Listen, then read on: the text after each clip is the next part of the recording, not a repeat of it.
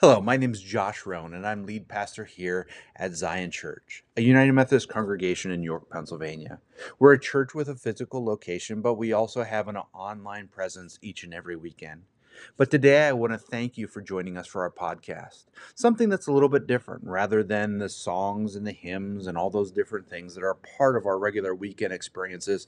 This is just the main scripture and the sermon. An opportunity for us maybe to hear again God's word, which we tuned into this weekend, or maybe an opportunity to hear it afresh and anew. So I would encourage you as the week begins to listen in and to lean in to what God is saying to you. Thank you for joining us. From John chapter 20, verse 19 through 21. I'm going to give you guys a second, if you have a Bible, to, to open that up, uh, because I'm going to set the scene a little bit. Because it's going to be kind of weird as we're reading this a week after Easter, but this is taking place the day after. So sometimes when we read the text, we, we put that physical space of ourselves of a week and we're like, man, I can't really see how the disciples are reacting this way. No, this is the day after, and the disciples have heard from Mary that Christ has risen, the tomb is empty, this great news. And they're kind of wrestling with it as we come into this scene. So, John chapter 20, verse 19 through 31. On the evening of that first day of the week, when the disciples were together with the doors locked for the fear of the Jewish leaders. Jesus came and stood among them and said, Peace be with you. After he said that, he showed them his hands and his sides, and the disciples were overjoyed when they saw the Lord. Again, Jesus said, Peace be with you. As the Father has sent me, I am sending you. And with that, he breathed on them and said, Receive the Holy Spirit. If you forgive anyone's sins, their sins are forgiven. If you do not forgive them, they are not forgiven. Now, Thomas, also known as Didymus, one of the twelve, was not with the disciples when Jesus came. So the other disciples told him, We have seen the Lord. But he said to them, unless I see the nail marks in his hands, I put my fingers where the nails were, put my hand into his side, I will not believe. A week later, his disciples were in the house again, and Thomas was with them. Though the doors were locked, Jesus came and stood among them and said, Peace be with you. Then he said to Thomas, Put your finger here See my hands. Reach out your hand and put it into my side. Stop doubting and believe. Thomas said to him, My Lord and my God. And then Jesus told him, Because you have seen me, you have believed. Blessed are those who have not seen and yet have believed. Jesus performed many other signs in the presence of his disciples which are not recorded in this book. But these are written that you may believe that Jesus is the Messiah, the Son of God, and that by believing you may have life in his name. This is the word of God for the people of God. Would you pray with me for a moment? Father in heaven, help. Amen. I think we can relate a little bit to the hard times in life that the disciples are going through. Like, to some extent or another, we can recognize life has its ups and its downs. Might I even say at times, life can be downright hard. So, disciples are certainly in that mindset right now. They just lost Jesus, their teacher. They've, they've been told he has risen again as he had said, but I think they're wrestling with it a little bit. They're there together trying to figure out okay, Mary said that there's other people saying it, but why didn't we get to see it? They're wrestling just as much as Thomas is wrestling with it later in the passage.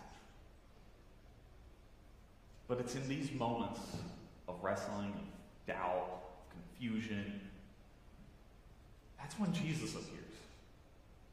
And I think that's such an important thing that we need to remember when Jesus appears is the moment when everything changes. And that's how it still is today. That wasn't just back then. Jesus, when he appears in somebody's life, man, things change. And I think we need to remember that. And there's three things that we're going to be looking at this morning that happen when Jesus appears. Can we do that, church? Three things. So when he appears, we have this immediate tension that the disciples are in. And it seems to just melt away. The disciples are there, and Jesus just appears. Locked door, there's no way he should have been able to get in, but he does. And he comes in with a simple phrase Peace be with you, or shalom. And I imagine that these words, the way he says it, it's, it's in a way that only Jesus really can, a way that really gives you that peace. Because I know often if like somebody says when you're panicking, you're stressed out, and they say, hey, don't be stressed, it only tends to make us a little more stressed. We're like, no, we have reason to be stressed. But no, Jesus says this in such a way that it really does bring peace. And then he goes on to not just say, Peace be with you, but he shows them the things that they're struggling with. He says, Look, look at my arm. Look at my hand. Here's the nail mark. Put, put your finger in, it's there. Look at my side. I have been pierced. He gives them the opportunity to see that, show them the wounds. And I'm sure it's not actually showing the wounds that is bringing peace with it, but it is going through the process of seeing that Jesus has indeed risen. This peace is the first thing that Jesus brings when Jesus appears. So when Jesus appears, we have peace. And he's actively doing something to bring peace to us. Perhaps the comfort looks a little differently for everybody. For some, it might look the same. But the fact that when Jesus appears, peace comes with him. It creates a reminder for us that even in the greatest of chaos, I mean, these disciples were hiding from Jewish leaders at this point. They are probably afraid for their lives, being accused of stealing Jesus' body. They got it rough. And there is peace even in those moments.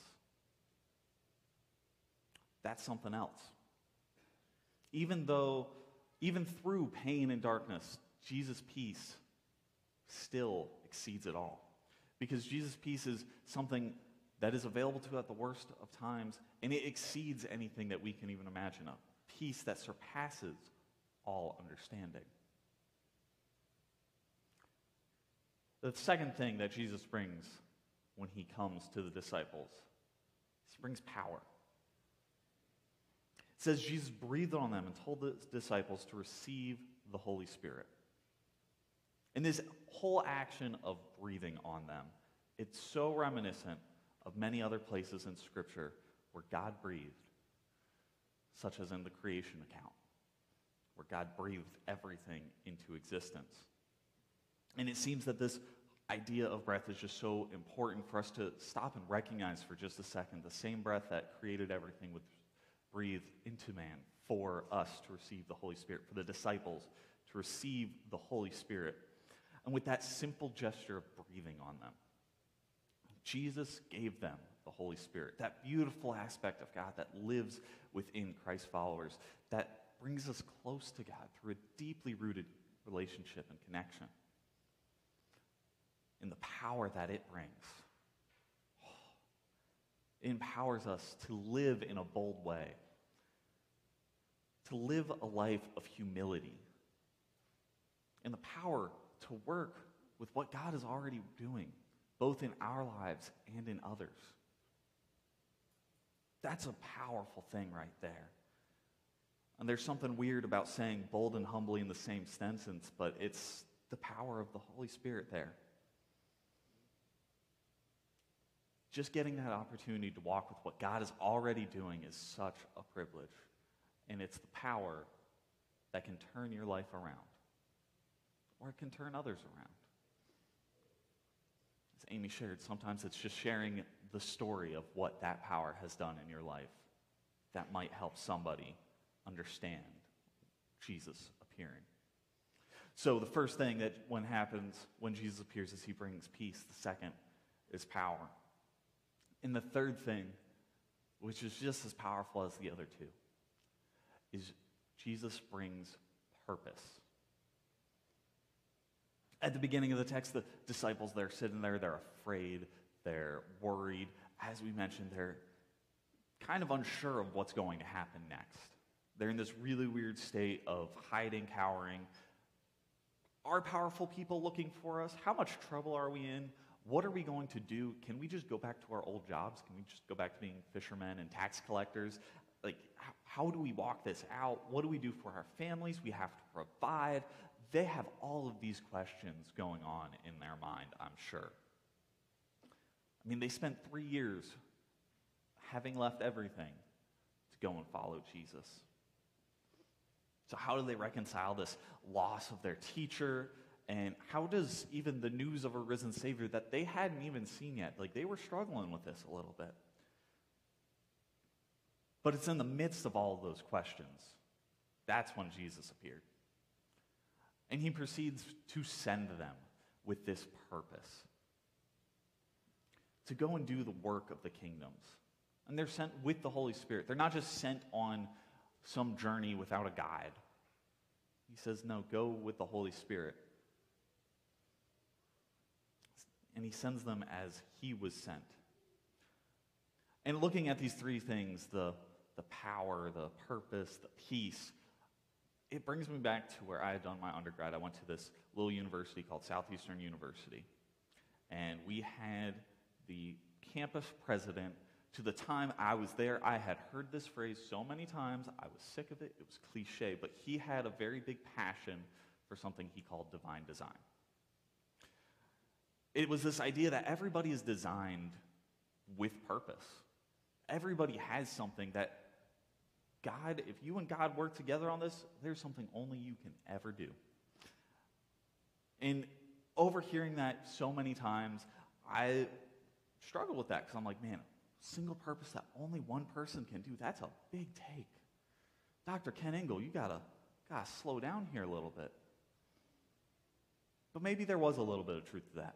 Maybe as we look at this with the power and the peace and the purpose that Jesus sends us with, that Jesus gives us, maybe there is something to that. But all of his ideas about the divine design all hinges on one thing and that's Jesus showing up, Jesus appearing in your life. Because whether you have one or two of those things, you could have purpose without peace or power. And it might end up falling flat. You could have power without purpose or peace. And you're going to be feeling that. And without that peace of God, it's going to be hard. You get a peace without the other two. And you'll be really calm. It'll be great. But you'll probably feel a little lacking on where you're going, what you're doing next. And sometimes we might even find ourselves like Thomas. I know, poor dude gets a horrible name. Even my Bible says Doubting Thomas. He needed the same exact thing the other disciples needed. They all needed to see the nails, to feel the, the wounds, to see it on the other end. He just was unlucky enough to not be there the time that Jesus showed up the first time. And I think, as you can just imagine that week going by, where they're probably like, no, Thomas, we're telling you, Jesus appeared. We're telling you, Jesus appeared. He was there in the house with us. And I'm sure Thomas was like, I really want to believe that. I want to see it. I want to experience that, but I just, there's something holding him back. And then what happens? Jesus appears.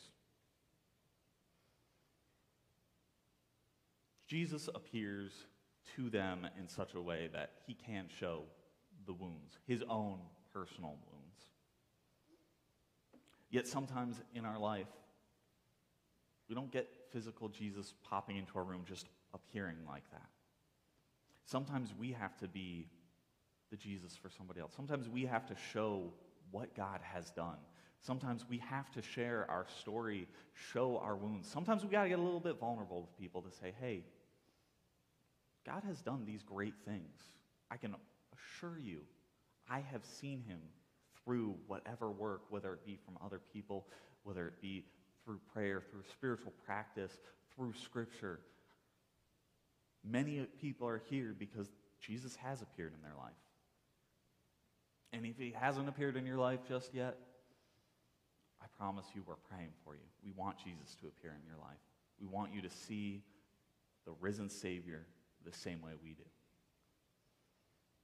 And so, my friends, when Jesus appears, he gives us three things He gives us peace, gives us power, and he gives us purpose. The question is, though, will you choose to go down the path that Christ has set for us? Are we okay with submitting to that plan to walk the way that he walks, empowered by the Holy Spirit to walk humbly and pursue the purpose that he has given with the peace that only he can?